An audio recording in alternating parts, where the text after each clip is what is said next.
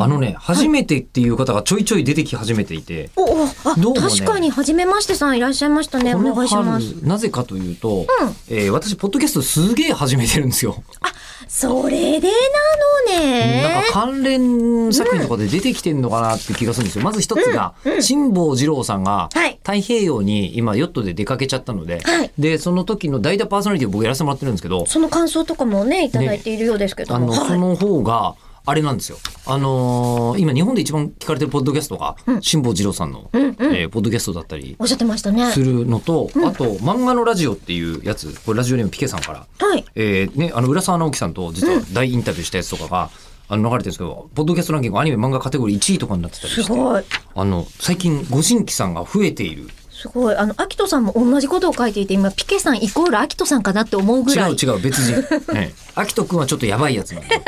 ええあのーすごい来てるんですよね。ありがたいことでございます。ねはじめましてさん、ありがとうございでます。初めましての人たちはね、辛坊治郎ズームだとニュース解説聞けるなと思って聞いてると思うんですよ。えーもうここに関してはね、ね本格雑談。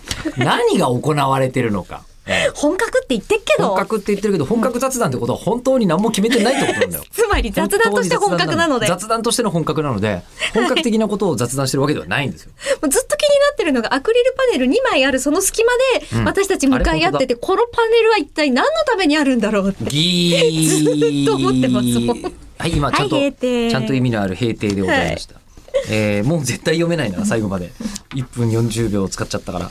えっと、地獄谷将軍さんからいただきましたあ。りがとうございます。吉田さん、中村さん、こんばんは。こんばんは。初めてメール送付させていただきます。地獄谷将軍というものです。やっと900回以上ある過去回を網羅しましたのでメールをお送りしている次第です。そんな真面目にと 捉えなくていいよ。好きな時に送ってくれていい。覚えてないんだもんこっちがありがとう。ね本当にもう、えーはい。私は2020年の初春初春になんとなくロゼリアの僕はあの今バンドリのラジオでね、地上波でやらせてもらってますね、はいえーラジオシャウトを聞き始めたことをきっかけに酔っ払なる人物を知ったことで僕なぜかそこでは、えーそう呼ばれております、はい。二十数年ぶりに日本放送を聞きそこからミューコンプラスリスナーとなり終わっちゃいましたけどありがとう。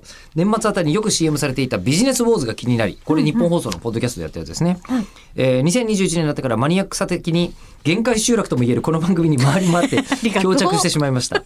ええで、えー知ったのが今年のことですので、まだイベントなる、えーブラックサバスの流れる秘密の地下集会には 参加したことがないです。ありがとうございます。ええそうですね。